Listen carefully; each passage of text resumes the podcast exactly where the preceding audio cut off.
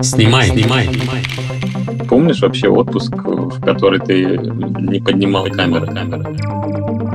Все-таки для меня фотография, фотография это в первую очередь то, что происходит здесь и сейчас. сейчас. Ты являешься амбассадором на минуточку Кэнона. Это просто бомба. бомба. Если вы это не делаете в свое удовольствие, то, наверное, не стоит это начинать. Подкаст «Снимай» вырос из прямых эфиров, которые мы делали на площадке инстаграм-проекта Everyday Russia. Слушайте нас каждую неделю на всех основных платформах Apple Podcast, Яндекс.Музыка, Castbox и других. Мы выходим по четвергам. Всем привет, меня зовут Костя Гуляев, вы снова слушаете подкаст «Снимай», подкаст о дивном мире фотографий и его создателях – Сегодня у нас в гостях один из создателей этого прекрасного мира фотографии, фотожурналист и документальный фотограф э, Павел Волков. Я думаю, что если вы интересуетесь фотографией, то 100% видели работы Павла, поскольку э, мимо них просто так не пройти. И работы Павла побеждали в многочисленных конкурсах, как зарубежных, так и российских. Ну и, разумеется, печатались как там, так и у нас в России. Паша, привет! Да, привет, привет. Всем привет. Как поживаешь? Ой, ну на самом деле, да, забавно. У меня кончается срок моей изоляции. Я тут похватил ковид. Вот, но уже скоро выхожу на свободу, и сразу у меня начинается работа, сразу много съемок. Ну, в общем, я этому очень на самом деле рад. Потому что сидеть дома уже надоело. Никаких удаленных э, опытов съемок у тебя не было? Ой, на самом деле мне предлагали, но я отказывался, потому что как-то мне вот эта вся история со съемками по скайпу и через какие-то другие приложения, мне она по априори не нравится. Ну, это, наверное, как-то абсолютно не мое, хотя я против этого ничего не имею. У нас мир технологий, он развивается, и, соответственно, новые ходы фотографы находят в новых условиях, и это нормально, и это так оно и должно быть, я считаю. Ну, mm-hmm. просто это как-то абсолютно не мое. Ну, кому-то нравится, и есть люди, мне кажется, которые в этом ну, уже поднаторели так и делают крутые вещи, которые интересно смотреть. Вот. Но, но не мое, да. понятно. Но я так понимаю, что прям не терпится тебе взяться за привычную работу, и вот сначала я хотел бы, чтобы ты немного рассказал о том, чем ты, собственно, зарабатываешь себе на жизнь. Расскажи про свой опыт быть фотожурналистом. Я недавно думал, и так получается, что вот у меня уже где-то наверное, отметка 10 лет прошла с того момента, как я полностью зарабатываю фотографии и это как раз-таки заработок меня как фотожурналиста. То есть я начинал как такой фрилансер в Санкт-Петербурге, снимал на несколько газет, потом вот э, устроился работать внештатным автором э, в газету «Деловой Петербург», и, собственно, очень много на нее фотографировал. И по переезду в Москву вот я тоже работал в новостных изданиях, почему-то все время в газетах. То есть э, все это время я был практически всегда штатным фотокорреспондентом и выполнял такую, наверное, классическую работу штатного корреспондента. Ну, вообще, в принципе, фотокорреспондента. Вот. И сейчас, да, сейчас заканчивается у меня изоляция, я возвращаюсь э, к своей работе. Ну и помимо этого а, у меня есть э, проекты, над которыми я работаю. Ну, точнее, не проекты. В этом году вот одна история, которую я снимаю, я начал ее снимать буквально в январе. Mm-hmm. Вот. И думаю, что, ну, при лучших раскладах так вот к концу года я ее завершу. И, ну, нужно сделать несколько съемок, и как раз вот я сейчас начну планировать а, вот съемку, потому что она будет в другом городе, она будет не в Москве, и это надо будет все как-то вписать в рабочий график. Ну, подожди, давай до а, твоего проекта еще дойдем.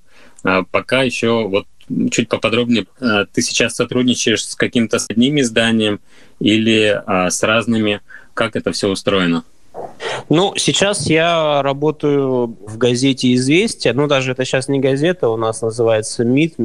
МИД – мультимедийный информационный центр, то есть наша фотослужба, она обслуживает там кучу сайтов, ну и непосредственно э, сайт газеты и печатную версию газеты «Известия». То есть это основная моя работа, то есть это мой основной заработок – Вот. И э, какие-то свои свободные темы я снимаю, ну, скажем так, свободное от работы времени. То есть это больше такое, ну, я называю как бы творчеством, что ли, или, не знаю, документальной фотографии можно это назвать. Но, честно говоря, я в какой-то момент просто перестал уже вешать на это ярлыки. Для меня все, все это вместе, это одна фотография. Просто, ну, а, ты делаешь ее для как бы разных целей и по-разному, и все зависит от темы. То есть я не знаю, как это назвать, документальный проект, фотоистория, там, творческое задание. Mm-hmm. На самом деле без разницы, как это называется. А смотри, у тебя вот э, с точки зрения твоего интереса, твоей заинтересованности э, различаются эти съемки или, э, то есть, может быть, там то, что ты снимаешь для по работе менее интересно, а то, что ты снимаешь для своих проектов, это более интересно, либо у тебя вот как бы все интересно? Смотри, на самом деле вот такая как бы на данный момент классическая работа фотокорреспондента, она, наверное, ну, вот, э, благодаря, наверное, каким-то 80-м и 2000-м годам, она очень сильно зашорилась вот таким неким романтизмом, что э, фотограф от газеты это такой какой-то чувак, на заднем фоне там рвутся снаряды, к нему бегут обниматься женщины, и он такой вот весь в арафатке курит сигару. А, на самом деле это все не так, и работа штатным фотокорреспондентом, она зачастую довольно скучная, потому что, ну, приходится снимать каких-то кучу обычных мероприятий, где, собственно, ничего интересного не происходит и так далее, но от тебя требуют картинку даже в тех местах, где, собственно, ее нету. И поэтому иногда приходится приходить на какие-то абсолютно такие малоинтересные вещи, но тем не менее редакция требует э, фотографию, чтобы была картинка по определенным критериям и так далее. То есть э, это вот, наверное, про работу фотокорреспондентом. Ну, конечно, съемки бывают интересные, командировки, там, ну, тут уже все на любителя. Вот. А что касается а, какого-то... Подожди, Паша, а какой вот самый э, запоминающийся из последних таких вот опытов рабочих был? Там, может, какое-то невероятное место, в которое тебя отправили? Ой, да, на самом деле их много, и как, э, ну вот, э, мне очень, конечно, ну, вообще, в принципе, в моей жизни так э, отразилось, это все-таки моя вторая горячая точка, это нахождение в зоне конфликта Нагорного Карабаха. То есть я там был 9 дней, мы работали с корреспондентом. Вот, конечно, это э, и место, и то, что там происходило, оно, ну, такой отпечаток оставляет. Вот. Ну, из позитивного могу сказать, что вот как-то меня отправили на Камчатку. По-моему, ну, не на 10 дней, ну, на чуть больше недели. Было очень круто. То есть Камчатка очень понравилась. Вот. Ну, что-то вот... Э, а за, за медведями отправили или за чем-то другим? Нет, там как-то получилось, что была какая-то официальная программа, а потом мне редактор сказал, слушай, ты, говорит, забей на эту официальную программу, потому что там скучно, ты сам найди какие-то темы и поснимай нам, ну, типа такой про Камчатку сделай daily life. Uh-huh. А, вот, и я, соответственно, уже там начал вызванивать, искать каких-то серферов, нашел еще каких-то чуваков, и мы, собственно, с ними тусили, я их фотографировал, вот, и, да, вышло несколько галерей у нас на сайте про такой, как бы, ну, daily life, вот, можно назвать это, или feature story про регион. Ссылка на фотоисторию в описании к подкасту. Угу. Слушай, какой у тебя хороший редактор.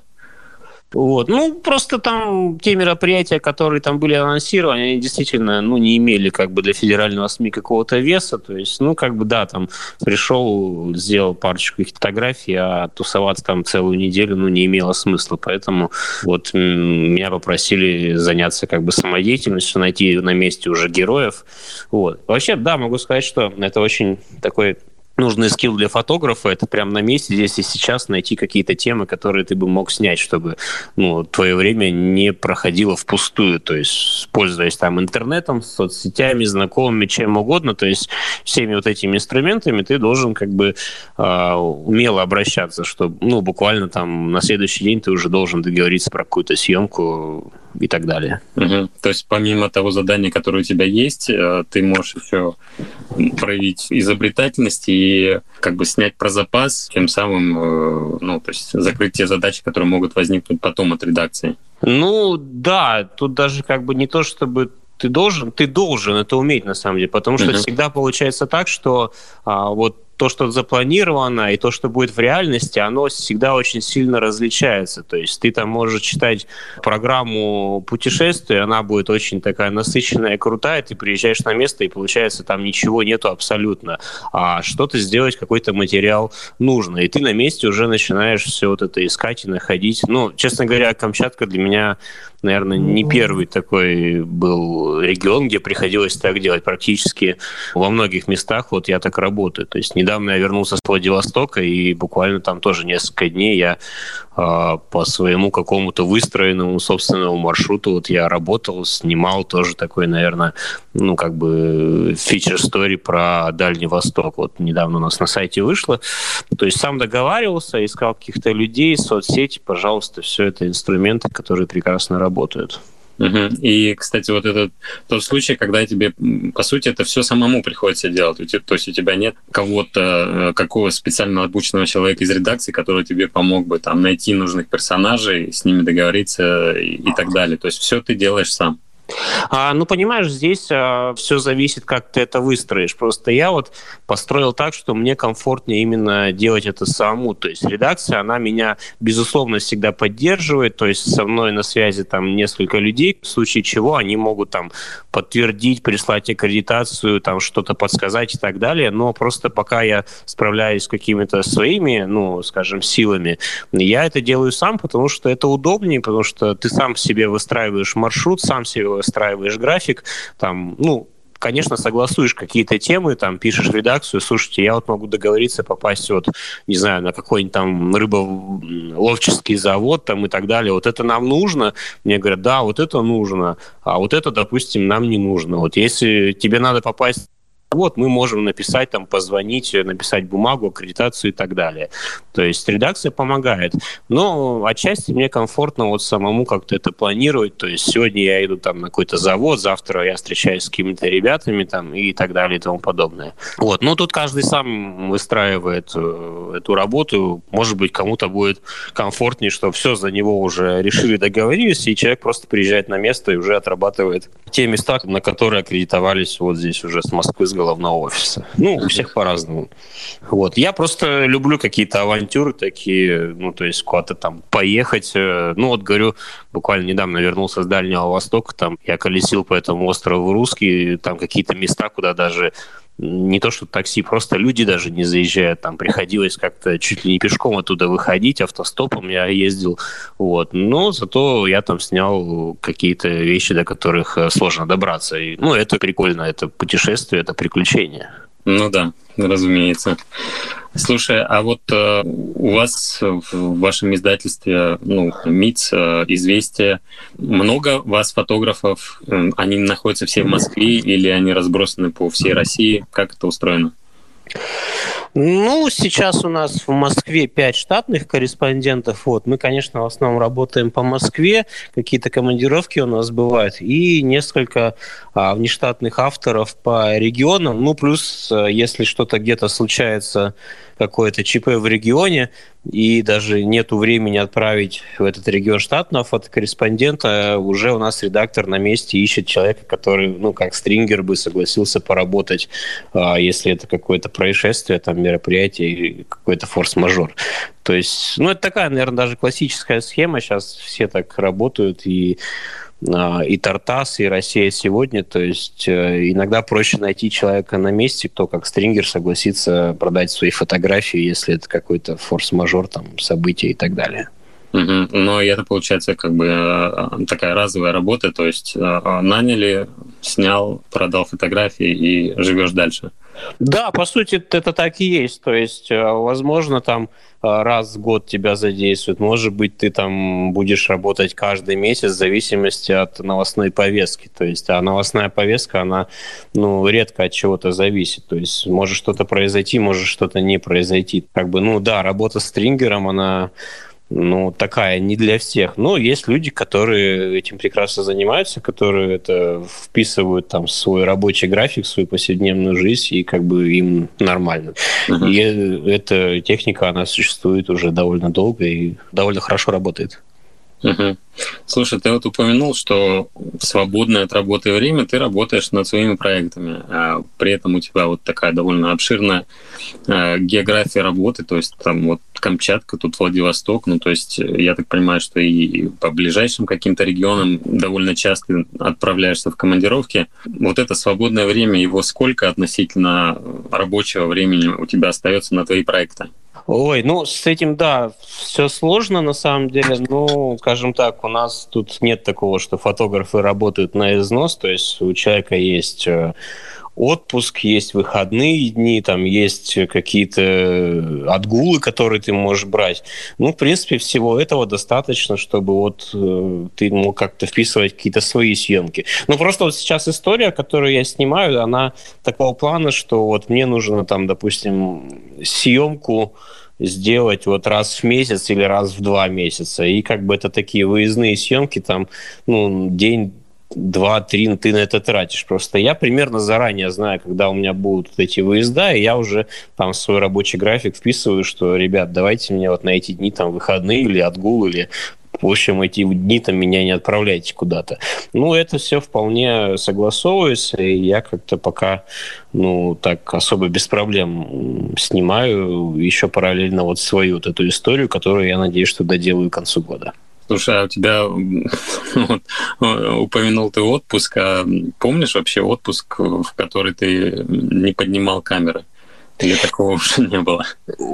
Я одно время был такой заядлый, на самом деле, разъездной чувак, который ездил на всякие фестивали, фотографии, мероприятия. То есть довольно много я их посетил. В это время, да, я не фотографировал, но все равно я, получается, занимался фотографией. То есть какими-то встречами и так далее и тому подобное. Там, не знаю, начиная от Перпиньяна, заканчивая там какими-то там Хьюстон портфолио ревью. Я как-то этому очень сильно фанател, и мне это нравилось. То есть все вот эти новые знакомства, общение с иностранными коллегами, можно назвать, не знаю, это обмен опытом и так далее. Вот. А сейчас, конечно, пандемические условия не позволяют так вот ездить Поэтому я, честно говоря, даже вот не знаю, у меня будет скоро отпуск, и я пока не понимаю, на что его потратить. Ну, наверное, что-то придумаю. Вот. То есть, ну, скорее всего, на какую-то съемку, вот что-то такое, что можно снять там за две недели. Пока вот, если честно, ну, есть какие-то наброски, но еще все это не точно. Угу. Тогда э, расскажи, пожалуйста, вот э, о своих проектах, над которыми ты сейчас работаешь. Так, если можно сказать, сфера твоих интересов. Вот что в первую очередь э, тебе интересно снимать? Про что истории? Ну, вот так получилось. Э, отчасти это и мой интерес, и как-то так оно все совпадало, что последние несколько лет я работаю вот с ребятами, которые получили, ну, такие серьезные ожоги в детстве. А, это у меня раньше называлось как бы история про одного человека, назывался «Феникс», про Лешу. Сейчас я называю уже это проект «Феникс». В этом проекте уже три истории, три героя у меня, которые, ну, с которыми я работаю вот где-то наверное, так в районе плюс-минус год с каждым. Ну, хотя с Лешей Фениксом, первым моим героем, я и до сих пор держу связь, как бы, и мы что-то периодически фотографируем. И в этом году вот у меня третий герой — это Аня, девушка из Воронежской области, которая, ну, она из деревни, и в возрасте полугода она получила серьезные очень ожоги. Наверное, вот, в принципе, самые такие серьезные, которые я вот видел. И я делаю про нее историю, наверное, уже больше в таком классическом репортажном ключе, потому что все, что до этого делал, это наверное, больше были портретные серии, а вот с Аней мы работаем, ну, наверное, больше действительно, да, по классике в репортаже. Я рассказываю про ее жизнь, там, про ее изменения в ее жизни. Вот. Ну и вот планирую, наверное, к концу года завершить. Ну, хотя это не факт, возможно, эта история опять-таки будет длинная на несколько лет. Угу. Вот. До этого у меня был такой, ну, цикл, я снимал вот несколько героев, тоже, по-моему, три человека у меня было, это цикл про паралимпийцев, то есть я нашел несколько героев, один был а, из Беларуси, вот, и двое из России. И я делал про них тоже несколько лет, я их снимал, то есть это вот был цикл про паралимпийцев. Я причем специально это как-то не планировал, оно вот все само так выстраивается. То есть вот это вот последняя девушка Анна, она, как бы, можно сказать, сама меня даже нашла. Она сама мне практически написала в Инстаграме в таком посыле, что, знаете, вот я видела ваши там предыдущие работы, вы иметь опыт фотографирования вот таких вот людей, как бы я вот в жизни ни разу не фотографировался, я бы хотела бы вот, чтобы меня пофотографировали, и, наверное, чтобы сделали это вы. Вот, и я согласился, и так мы с ней познакомились. То есть герой уже сам меня нашел. В принципе, это, ну... Слушай, это, это вообще здорово. Сложно себе представить, что такой персонаж и сам изъявил желание и рассказать свою историю. Ну да, то есть просто я хотел помочь человеку. Я думал, что ну вот девушка действительно, она у нее вот эти серьезные ожоги, она хочет какие-то фотографии. Я даже ну, отказался брать какие-то деньги. Думаю, ну пофотографирую, сделаю красиво, ну, человеку будет приятно, как бы. И так видно, что жизнь у нее не, не сладкая. Вот. Потом мы с ней познакомились, поговорили, и я вот понял, что у нее есть история, история довольно интересная. И мы начали с ней разговаривать, и я ей как бы сразу сказал, я говорю, ну, знаешь, если ты меня готова впустить в свою жизнь, в свою семью, то мы можем сделать, ну, материал как бы намного больше, чем просто вот одна прогулка с фотографиями. И она согласилась, и мы начали работать. Ссылка на фотоисторию в описании к подкасту. Угу. Слушай, вот э, очень любопытно, конечно. Я как раз э, недавно посмотрел фильм про Юджина Смита с Джонни Деппом в главной роли. Ты, наверное, угу. слышал про этот фильм про... Да, да, я слышал. В Миномата. И там этот момент очень интересно показан, что а, люди, вот японцы, э, просто-напросто не хотели показывать э, там своих детей с увечьями, что для них это стыдно и нехорошо показывать, рассказывать. И вся история сложилась только тогда, когда Юджин Смит уговорил их просто-напросто это сделать. По опыту твоих съемок, э, общения с твоими героями, есть такая проблема, что люди стесняются, не хотят рассказывать свои истории? Да, конечно, но это, наверное, та история, что вот э, герой Аня мне написал, это, скорее всего, исключение. Это отчасти и удача, и просто все так сложилось. Ну и тут получилось, что предыдущие материалы, они уже сыграли как бы немножко на твое имя. Она же, написав мне, сказала, что вот я видела публикации там предыдущих э, ребят, и они ей понравились. А в основном всегда это в первую очередь ты должен договориться, ты должен найти героя, должен с ним познакомиться, должен с ним отчасти подружиться, и не факт, что тебя опустят в свою жизнь, не факт, что тебе разрешат фотографировать, потому что, если честно, у меня тоже были, так сказать, провальные ну, истории, которые я не мог начать, потому что герой не соглашался или герой соглашался, но он допускал тебя только до определенной черты. И были истории, которые я начинал фотографировать, но я понимал, что вот у нас с героем нет определенного контакта, и дальше ну, ничего не получится. И я просто бросал эту историю, вот, ну, начинал заниматься какой-то новой. И это нормально, потому что по факту вам никто ничего не должен, и никто из людей не обязан быть э, вашим героем и вашей моделью и так далее. То есть все это, опять-таки, в вашей голове. Но ваш жизненный опыт, он для этого есть, чтобы человека расположить, чтобы познакомиться, чтобы войти доверие и не обманывать человека, а действительно с ним как-то подружиться. А, взять вот тот же самый проект «Феникс» и вот а, парень Алексей, с которого все начиналось. А, начиналось все довольно сложно, потому что на то время ему было, по-моему, 16 лет, и несмотря на все свои вот эти серьезные ожоги, он вел как бы такую абсолютно полноценную жизнь подростка, то есть там тусовки с друзьями и так далее. Это у него там во дворе была куча друганов. И вот представляете, вот в этот вот подростковый мир, как бы не сказать, что он был какой-то какой-то там уличный хулиган, но просто там у них какие-то тусники были, у него куча друзей. И в этот мир начинает ломиться какой-то мужик с фотоаппаратом, а, и который сам еще до конца не понимает, что он хочет. А, естественно, реакция подростка, что да нахрена мне тратить время вообще на какое-то фотографирование, для чего-то, то там какие-то фотопроекты, какая-то документальная фотография, да, господи, что это такое вообще? И поначалу довольно сложно было, то есть он меня продинамил по-черному. А, какой-то момент просто он потерял телефон, и я не мог его там два месяца найти. Вот. И все это абсолютно нормально, потому что я понимал, что он мне ничего не должен. То есть он не должен проводить со мной время, он не должен фотографироваться. Это моя просьба, и он вправе мне отказать. Но как бы здесь, э, наверное, все-таки хорошо, что я проявил некую настойчивость, я там не психанул, хотя очень хотелось. Мы с ним со временем как-то подружились. Во-первых, история портретная, она начала приобретать ну, какой-то свой визуальный язык, первые кадры, эти кадры начали нравиться, собственно, Алексею, и в какой-то момент он уже сам начал мне писать, типа, ой, слушай, давай ты еще что-нибудь придумаешь, и мы с тобой пойдем фотографировать. Вот так оно происходило, но на вот эти установления вот этого контакта, ну, наверное, ушло, ну, не полгода, но чуть меньше, но все равно довольно длительное время, и это было тоже довольно энергозатратно, потому что я при всем при этом рабочий фотокорреспондент, что каждый этот съемочный день мне приходилось вписывать свой график, договариваться там за неделю и так далее. А Леша мог просто не прийти. Вот, и я такой и здесь договорился, и он не пришел, и все обломалось, короче. Ну, да, но так, и это тоже нормально. Вкратце скажу, вот так вот такая ситуация была как раз я хотел спросить, сколько занимает этот э, вот, подготовительный процесс от момента рождения идеи до того момента, как ты сделаешь первый кадр.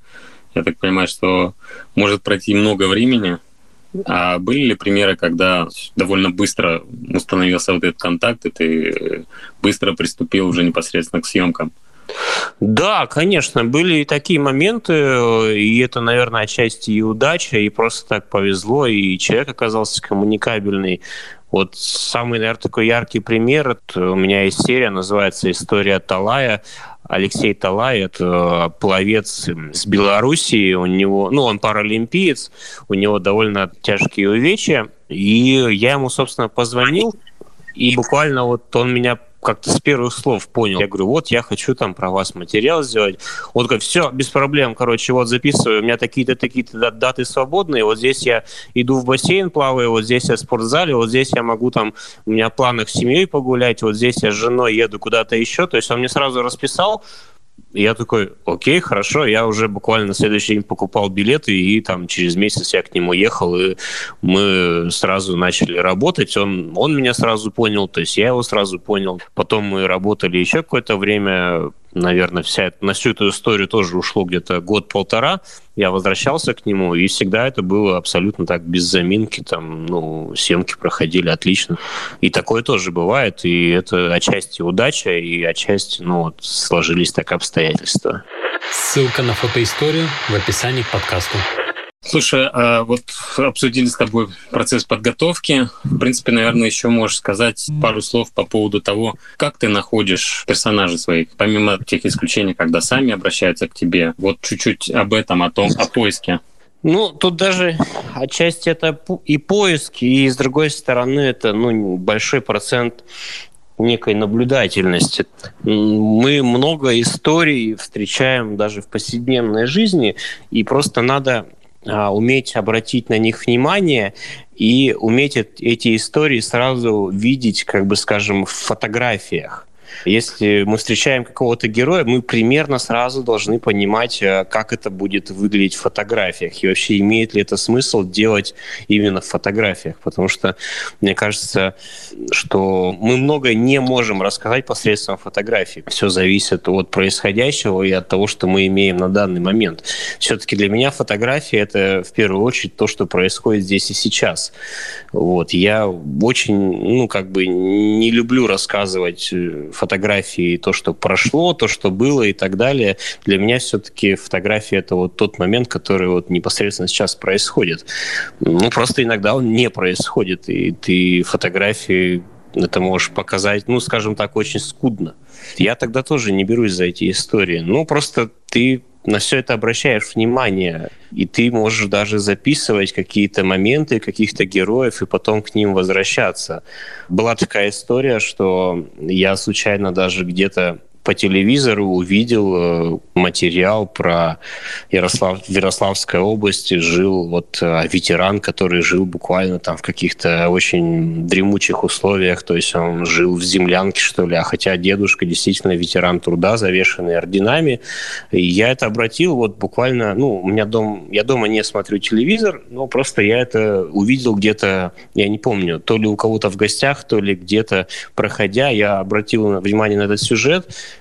записал название, ну, не название, записал э, имя дедушки, и потом уже в интернете нашел, э, почитал про него и как бы понял, что да, это тоже та история, которую можно рассказать в фотографии, которая была бы мне интересна.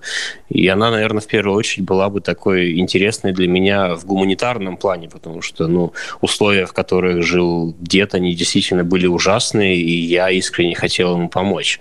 Вот. Но по некоторым причинам эта история тоже не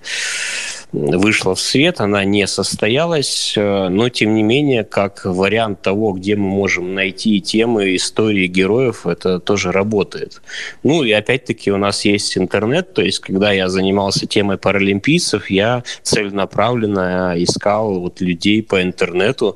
Э, оказывается, очень много всяких вот этих паралимпийских организаций, спортивных организаций, в регионах их куча. И иногда даже, может быть, человек человека, его нету в соцсетях, но есть какие-то фотографии, на которых он попадает, и ты можешь через соседних людей познакомиться с ними. То есть здесь ну, современный мир с современными технологиями, он в этом плане расширяет очень сильно границы, границы поиска, ресерча и так далее. Угу. Вот, да, то есть вот такие истории тоже были. А расскажи еще вот несколько примеров по поводу того, какой эффект имеют те проекты, которые ты снимаешь. Вот один ты очень, конечно, этот э, меня впечатлил пример с этой девушкой, которая сама тебя нашла и сама захотела стать героем такого проекта. Мне кажется, лучше эффекта от твоих предыдущих проектов и не придумать. Вот, а, но все равно какие-то есть еще другие. Расскажи о них, пожалуйста. Да, ну вот история с Аней, она, наверное, такая яркая и, наверное, самая молниеносная. Ну, тут и обстоятельства сложились, и все как-то так получилось. Но до этого тоже, да, были истории, которые после выхода материала, после публикации, они имели, ну, некий резонанс. То есть всегда находились люди, которые, ну, готовы были помочь. То есть я снимал э, мальчика, буквально вот э, так получилось, что он живет со мной на одном районе, то есть я пешком до него даже могу дойти дойти. У него очень, очень серьезное заболевание, я, к сожалению, сейчас не помню, как это называется. Это доброкачественная опухоль, но она такая прям на все лицо, и он очень в тяжелых, э, ну, не условиях, в тяжелом состоянии находится. Было несколько публикаций. Э, на какой-то публикации собирали деньги для фонда, для помощи, собрали большую сумму. А одна публикация была такая, что этот материал увидели где-то в Германии, в какой-то клинике, и эта клиника занималась как раз изучением изучением и лечением вот этой болезни. И они написали мне и попросили, что а вы можете нам вот э, прислать историю болезни вот этого человека и так далее. А такие вещи тоже происходили. Была история про опять-таки парня зовут Леша, почему-то у меня большая часть моих героев с именем Леша. А, тоже, к сожалению, не помню его синдром, то есть он родился уже похожим таким на инопланетянина, и по официальным данным в мире всего 6 таких человек с таким синдромом, и он абсолютно неизученный, то есть медики сами не знают, мы, говорят, типа не понимаем, он может умереть завтра или может прожить там целую жизнь. После публикации материала на BBC, по-моему, была публикация, тоже нашлось очень много людей, которые жертвовали деньгами. И потом э, мне в Инстаграм опять написала женщина, она сказала, знаете, вот у вас в материале указано, что всего таких шесть, но это неправильные как бы цифры, потому что вот э, у моей сестры седьмой. И они сами из какой-то очень такой, по-моему, они откуда-то из Казахстана, из глубинки, ну, какой-то неимоверный. То есть у них там, по-моему, даже поликлиники нету в районе И, э, то есть, этому мальчику ему не оказывалось практически никогда никакой медицинской помощи. Единственное, что я для них смог сделать, это я их смог познакомить с людьми из фонда московского, которые занимались уже этим синдромом. Я познакомил их с родителями этого мальчика. Я говорю, ну, хотя бы они вам что-то могут посоветовать, как, ну, делать дальше какие-то вещи, как обращаться с этим ребенком и так далее. И это тоже своего рода помощь э, людям. Вот такие моменты были. То есть для меня это тоже было удивительно.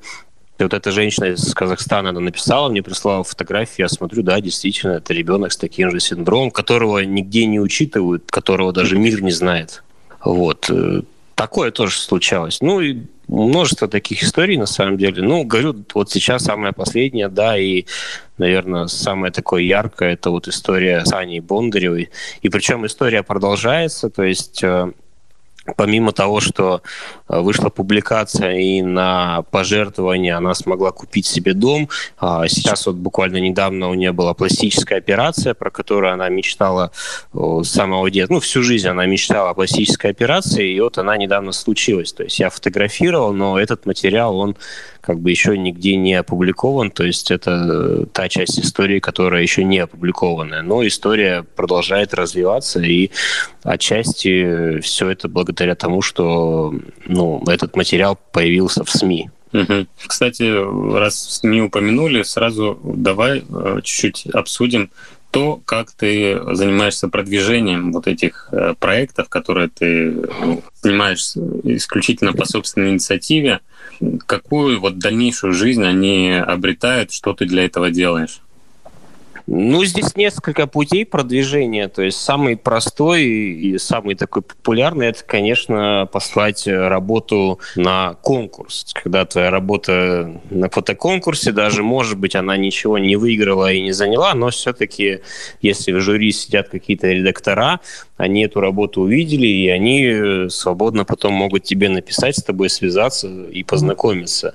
А, такое очень часто практикуется. Чем хорошо отправлять работу на конкурс, это тем, что тут ты сам себе редактор. Ты сам выстраиваешь свои 15 кадров, берешь те, которые считаешь нужным, в нужной последовательности, пишешь свой кэпшн и отправляешь. То есть серия, отправленная на конкурс, она, наверное, вот такая максимально авторская, потому что здесь и отбор, и, в принципе, все это то, что делаешь ты сам. Любая публикация СМИ — это в первую очередь работа уже группы людей. То есть здесь и текст, и редактура текста, и редактура фотографий, и, и ты как фотограф. Ну, нельзя сказать, что это там моя публикация. Нет, а публикация не твоя, публикация всегда это публикация группы людей, которые над этой публикацией работали. И их много. И это тоже надо учитывать. Вот, что иногда приходится, да, с кем-то спорить, идти на какие-то уступки, что редактор иногда не хочет брать какой-то кадр или, наоборот, хочет какой-то другой и так далее. И здесь всегда надо это обговаривать, обсуждать и ни в коей мере не ссориться, а находить какой-то консенсус. Вот. Эм, опубликовать историю, ну вот я раньше всем на лекциях говорил, что, знаете, там надо ездить куда-то на фестивале, надо там максимальное количество редакторов, знакомиться, с всеми общаться. Сейчас, наверное, я пришел к тому выводу, что в первую очередь надо снять. То есть, если вы сняли действительно мощную такую бомбическую историю, которую, ну, на которую ты смотришь и прям тебя вот трогает это очень сильно, рано или поздно она найдет свою публикацию, она найдет свой журнал, она найдет свою СМИ. И тем более сейчас современный мир, он такой, что не надо там тратить кучу денег, чтобы поехать на, в Перпиньян. На самом деле, вот я ездил в Перпиньян последний раз э, два года назад, и я всем говорю, я приехал в Перпиньян только для того, чтобы понять, что больше мне туда ездить не надо. Никогда. Потому что, ну, ряд причин, и все вот эти разговоры, встречи и знакомства сейчас, они вполне себе а, существуют онлайн. То есть э, познакомиться, написать редактору можно по интернету, не выходя из дома. Но главное это то, чтобы у тебя было, чтобы ты мог предложить этому журналу, этому изданию. Главное, чтобы была история. Главное снять историю. А как ее продать и опубликовать, наверное, это уже второстепенное. Ну, скажем так, вот, э, если вкратце. Как здорово, что ты об этом говоришь, потому что название нашего подкаста «Снимай». Да, да, то есть вообще все уходит э, вот в первую очередь к тому, что ты должен фотографировать, и ты должен в первую очередь фотографировать не для издания, ты должен фотографировать для себя. Тебе должно быть от этого по кайфу. Ты, когда нажимаешь на спусковой этот затвор, ты не должен думать, что а попадет ли этот кадр в Нью-Йорк Таймс или нет. Ты должен получать от этого удовольствие, ты должен снимать для себя. Вот, наверное, это основная такая мысль, которую вот я спустя много лет, много там путешествий по фестивалям и работы в разных изданиях, вот я пришел именно к этому. И совершенно нормально сейчас отношусь, что вот у меня есть история, которую я снимал год, и я понимаю, что я снимал ее в свое удовольствие. Я ее нигде не опубликовал, потому что, ну, она практически никому не нравится, но она нравится мне. И я доволен на самом деле этим. То есть, ну, окей, ее никто не увидел, может быть, когда-то я ее публикую, но, тем не менее, я провел время от своего удовольствия, получил удовольствие от процесса фотографирования и так далее. Познакомился там с кучей людей новых, и как бы ок. Угу. Слушай, ну, помимо собственного удовольствия, собственного интереса, скажи, пожалуйста, а какие-то твои проекты, не обязательно все, что ты из этих проектов окупается, вот именно с точки зрения того, что вот ты вложил какое-то время, потратил деньги на то, чтобы поехать, там еще какие-то затраты. А, окупается это или не окупается, приносит ли прибыль, возможно? Да, ну, я сразу хочу сказать, что поймите такую вещь. 80-е и 2000-е, они ушли. Мир поменялся. Мир сейчас такой, что тема фотоистории, она никому не нужная, неокупаемая и мало где публикуемая. И, в принципе, если вы это не делаете в свое удовольствие, то, наверное, не стоит это начинать, потому что э, про какие-то деньги и окупаемость на самом деле можно забыть. У меня есть э, истории, которые окупались, которые окупались намного больше, чем я на них тратил там есть прям ну, несколько бомбических историй, которые выстреливали и на конкурсах, и публикаций было. И, в принципе, у меня много проектов, которые опубликованы, ну, практически все проекты опубликованы и не по разу. Но я понимаю, что это вот может случиться, а может не случиться.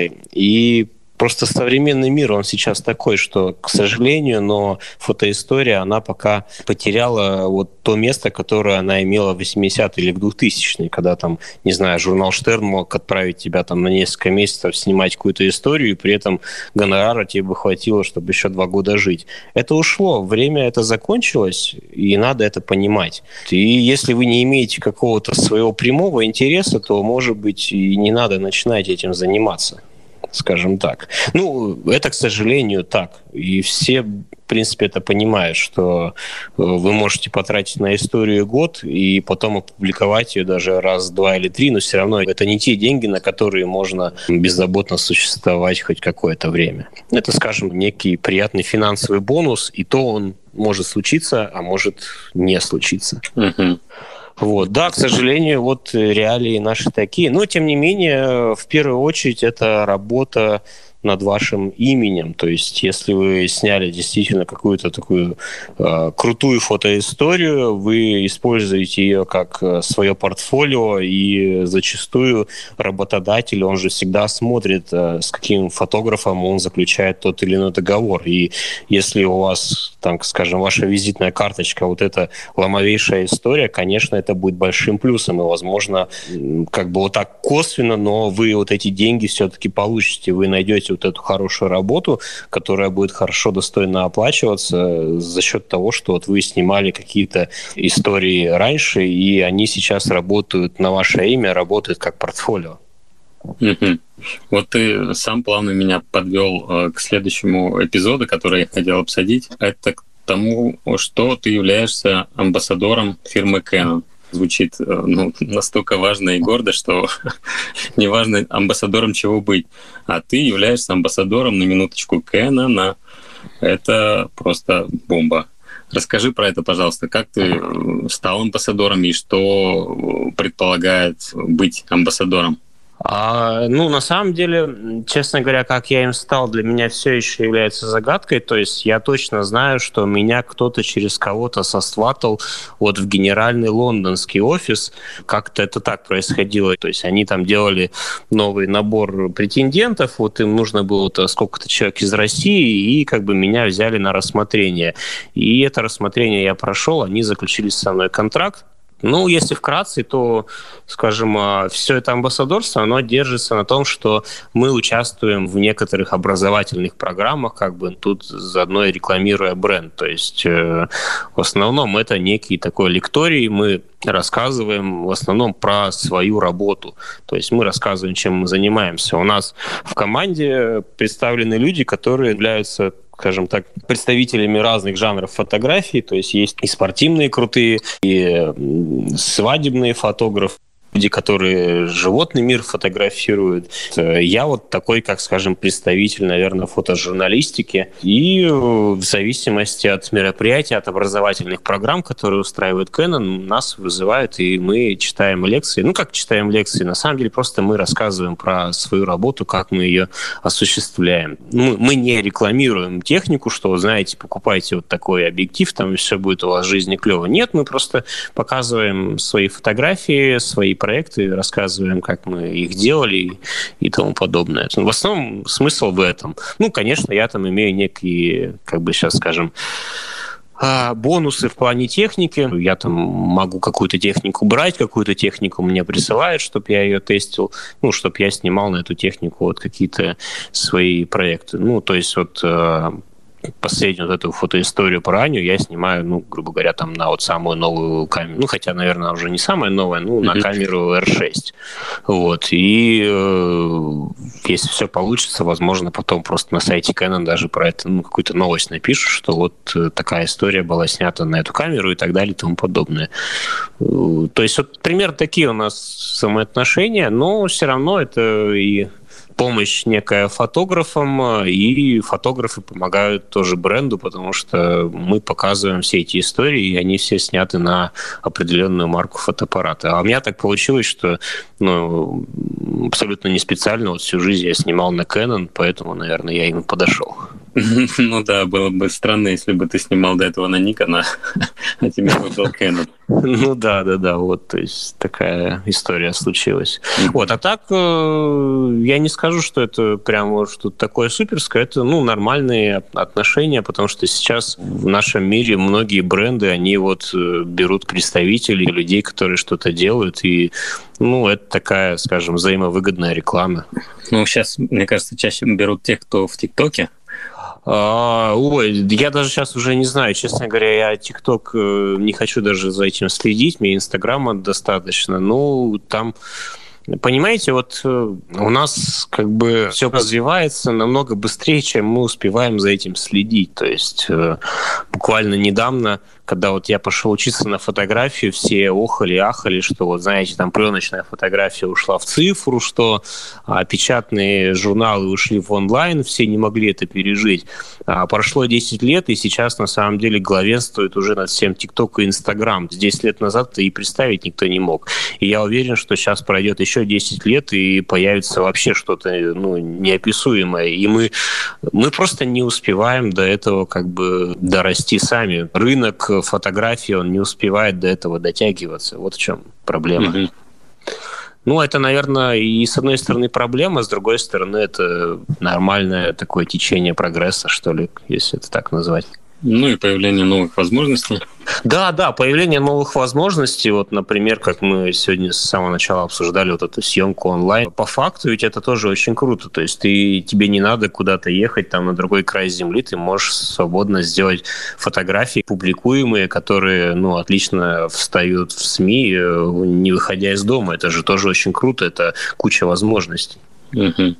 Ну что ж, нам надо готовиться к этим новым возможностям, фантазировать, наверное, на, на предмет того, какими они могут быть, вот, и пробовать. Да, но все равно я склоняюсь к тому, что в первую очередь надо снимать, надо снимать свое удовольствие, и ваши редакторы, ваше издание и ваши возможности, они за вами подтянутся, они вас рано или поздно найдут, будь это ТикТок или что-то еще новое, или там съемка по скайпу, то есть это уже, скорее всего, ну, некое следствие, то есть оно обязательно к вам придет, если вы будете снимать. Ну что ж, я думаю, что на этой э, ноте мы можем завершать. Спасибо тебе огромное, что уделил свое время и так подробно рассказал об э, вот этих удивительных историях. Напомню, что ссылки на все упомянутые проекты появятся в описании к подкасту, и вы сможете посмотреть. Ну и, разумеется, на сайт Павла тоже дадим ссылочку, чтобы вы могли еще и почитать, посмотреть поподробнее о нашем сегодняшнем герое. Спасибо тебе большое, Паш. Да, спасибо тебе. Здорово, клево. Присылай потом ссылки на материал. Я с удовольствием послушаю его. Отлично. Спасибо вообще за твою, так сказать, вот эту деятельность, что ты и Инстаграм вот этот э, делаешь, и еще подкастами занимаешься. Это все на самом деле очень важно. Спасибо тебе за эти слова. Не забывай ставить наш э, хэштег Everyday Russia. И... Да, да, да. Я, я просто сейчас две недели сижу дома и ни, ничего не выкладываю, потому что ничего не снимаю. Вот, а так да, я записал себе. Будем ждать новых фотографий от тебя. Вот. Ну и до новых встреч. Все отлично, хорошо. До новых встреч. Это был подкаст «Снимай». Ставьте нам оценки и пишите отзывы в Apple подкастах. Мы их очень ждем. Также нас можно слушать на Яндекс Музыке, Castbox и ВКонтакте. И здесь можно и нужно ставить ваши оценки. Спасибо нашему саунд-дизайнеру Марине Вихровой и компании Saga Production.